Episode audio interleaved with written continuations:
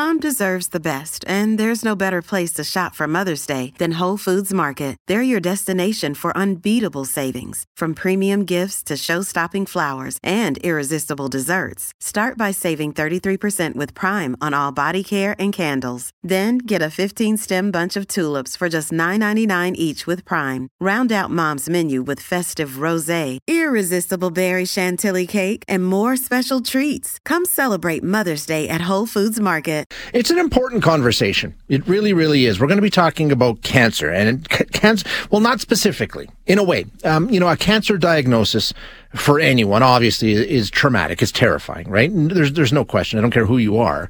Uh, job one instantly becomes okay. How are we going to survive this? How are we going to treat this? And that that makes good sense, right? Um, but surviving it really um, is the ultimate goal. But it's just the start, it can be life changing in a lot of ways.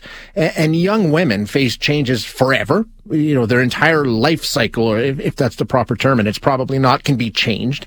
Um, and, uh, there's not a lot of support around some of this. So we're going to have a conversation about some of the issues and, and, and what we can do to maybe help. So we're going to chat with Dr. Kimberly Cullen, who is a Toronto-based clinical and health psychologist who works with young women affected by cancer. Dr. Cullen, thank you for your time. I appreciate you being here. Hi, Shay. Thank you so much for having me. You know, the cancer diagnosis, of course, that's that's the start. And, and, you know, for for young women, uh, obviously the job one is okay. Let's beat the cancer. That makes perfect sense. But but what comes after? It can be all kinds of different, you know, life changing events, right? Absolutely. I think that the journey does not, uh, it, it, starts and does not end uh, yeah. with cancer diagnosis and treatment. And I think that, you know, the multiple implications when it comes to cancer survivorship are, of course, dependent on the type and severity of cancer and whatnot. Um, I think we're starting to have more dialogues about what survivor looks, looks like with respect to those implications, whether it's, you know, changes in fertility and family planning, changes in the structure of um, the family, changes in mental health and coping, fear of recurrence, um, as well as in changes in, in physical and sexual functioning. And so, yeah, the, the journey does not end when that you know, proverbial, literal, you know, last chemotherapy treatment bell yeah. has been rung. And, and, and it's not one size fits all, and everybody's going to have a different experience. And like you say, different kinds of That's cancer right. and different kinds of treatments are all going to be different. So, can we boil it down to some of the more common issues? And if we did, what would they be? I think some of the main common issues we often think about are the side effects of uh, chemotherapy and surgeries. Okay. And so a lot of my work is with breast cancer patients, for example. And so things like surgeries, of course, leave um, the body, you know, permanently I don't want to necessarily say damaged, but but certainly for sure, as well as, as changed, even with something like reconstructive surgery. Um, as well as the impacts of chemotherapy, both in terms of going through chemotherapy. You know, I'm I'm sure it's not news to most people. They've probably known someone with cancer and, and, what it's like to go through that, but also the after effects of chemotherapy. So, when we talk about fertility issues, you mentioned those and how they're affected. I mean, that can be affected by chemotherapy, radiation, all of those things, right? Yes, absolutely. Um, and, and I think that's you know, chemotherapy could sometimes come as a surprise to uh, women who are not being treated for gynecological cancer. Right. And so I think there is a lot more information readily available. Um, you know, but the ways in which chemotherapy can impact all the way to completely, you know, alter for life ovarian function, how it can stress uh, women, you know, in, into instant menopause, which you know, could be short term, but could be also long term, and, and with the complications or side effects of that being uh, potentially chronic uh, and pervasive. Um, and so there are a lot of changes when it comes to fertility, and also just the sense of of a woman's uh, body image and, and reproduction, and, and what that feels like above and beyond just family planning. And you know, I think for for patients going through this, obviously, like we said, you know, the focus is going to be on treating the cancer, and I'm sure the doctors are focused on treating the cancer. Mm-hmm. Is there enough support for sort of okay, we'll get that done, and we'll take good care of you there, and we'll be there afterwards, and this is what to expect? Is does that kind of work get done as much as it should? It has gotten better, and I'm continuously inspired and encouraged with the oncology teams that I have worked with with respect to the interest and the enthusiasm in providing that support. Um, but I think there continues to be a little bit of a, a, more of a gap than I would like with between the enthusiasm um, and the actual support um, available. You know, a lot of women will sort of describe and report that they they want the information uh, when it comes to things like sex and reproduction. Yeah. They want it early. They want their their their providers to bring it up, um, and yet it's often not until it becomes an issue where it is brought up but often not brought up that that survivors don't necessarily know who to ask if it's their you know oncologist at let's say a six month follow up or the nurse or even their primary care physician.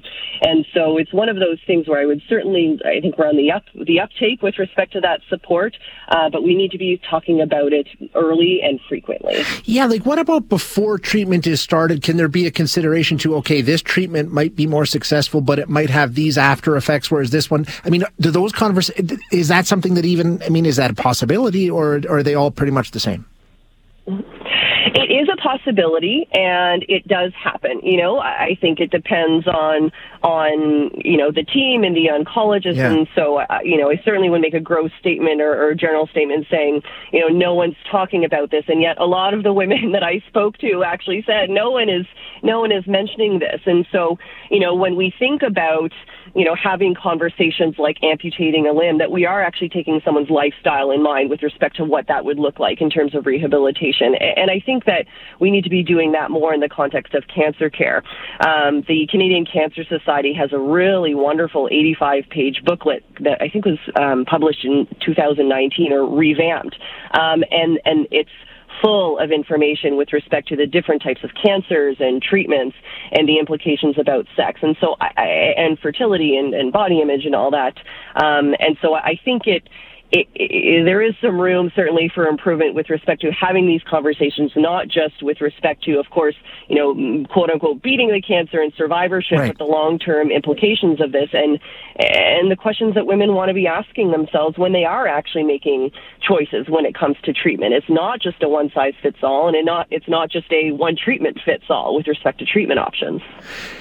So, so, how do we do that? Do we? I mean, is is this happening? Is this uh, uh, something that people are talking about more often? Are there resources that are available now that weren't there five years ago? I mean, is this is this something that's mm-hmm. being developed?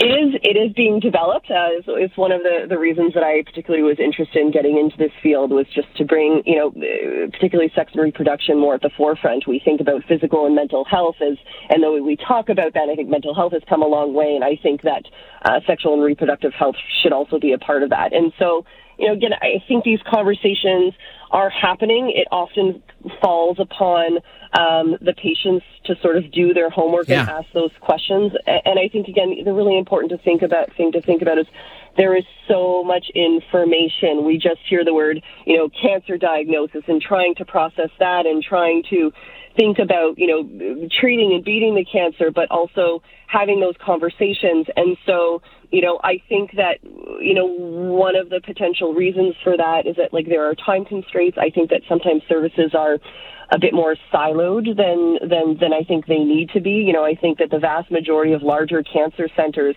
um, have psycho-oncology departments, and so psycho-oncology is is the way that we look at um, the emotional and spiritual and psychological impacts of cancer, both throughout cancer and in survivorship.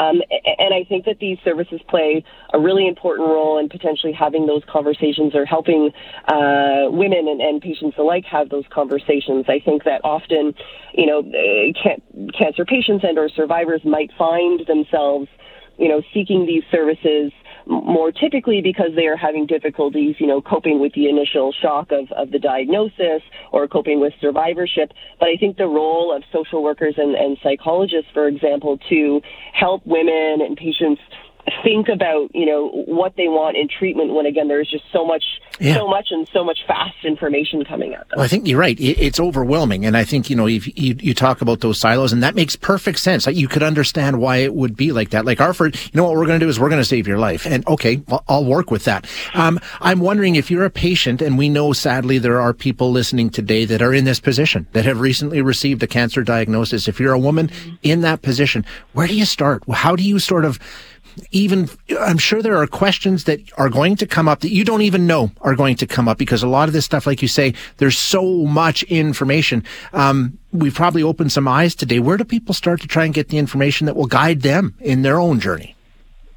Oh gosh, and that's that's such a hard one. I mean, it's not that the information is, there, but often women don't even know eh, what information they're looking for. And there's so right. many accounts yep. of, I didn't know chemotherapy could impact me this way. Yep. And so, you know, I think that I, I'm always encouraging my patients to, you know, advocate for themselves in terms of their own support networks, to be asking their healthcare providers where they can receive the information. You know, but, but I do think and I do encourage it to fall a bit more on healthcare providers to be, you know, asking these questions with respect to any concerns that women might have. I think that we're, if we're asking things more open ended rather than in a directed way, it creates permission and dialogue um, around cancer and survivorship. Um, you know, for example, if, if, if a patient comes into to their doctor's office, we are asking routine questions about, you know, how is your sleep? How are your bowel movements? How is your diet these days? How is your energy? And so to just be adding these questions with, you know, how is your mood? How is your mental health? And how is your sex life? What are your goals? So to just be incorporating it more into um, the conversation, you know, and again, the resources are there. I think you know, we're taking a, a swing with respect to, you know, increase in services and, and advocacy. I think that um, there is more programming and education both within hospitals and, and certainly within private practice. You know, we know, you know, large national organizations like Rethink Breast Cancer, who supports young women with um, breast cancer, is a great place to start. Um, and so I really do encourage women not just to advocate and, and seek the information, but advocate and feel comfortable asking their healthcare healthcare providers where to get this information. Um, uh, excellent advice. Thank you so much for your work and, and for joining us today to talk a bit about it. It's so important. Thank you very much, Dr. Cullen. Hi, it's Shauna, and I might be a bad parent because my kids think french fries are vegetables. Hey, it's Ryan, and I might be a bad parent because I went out for wings when my wife was in the hospital after giving birth. Johnny here. I might be a bad parent because in my house, the tooth fairy gives pocket change. But we're not alone. Len emailed us and said his six year old daughter's Tarzan moment going from love seat to lazy boy by curtains made him more proud than any dance recital. and Andy left his two year old at the rink. All right, guys, I'm sure we're not alone. Like Andy's kid. For stories and confessions like this, make sure you check out our podcast. It's called Bad Parents, and it's available wherever you get your podcasts. I left a glove at the rink.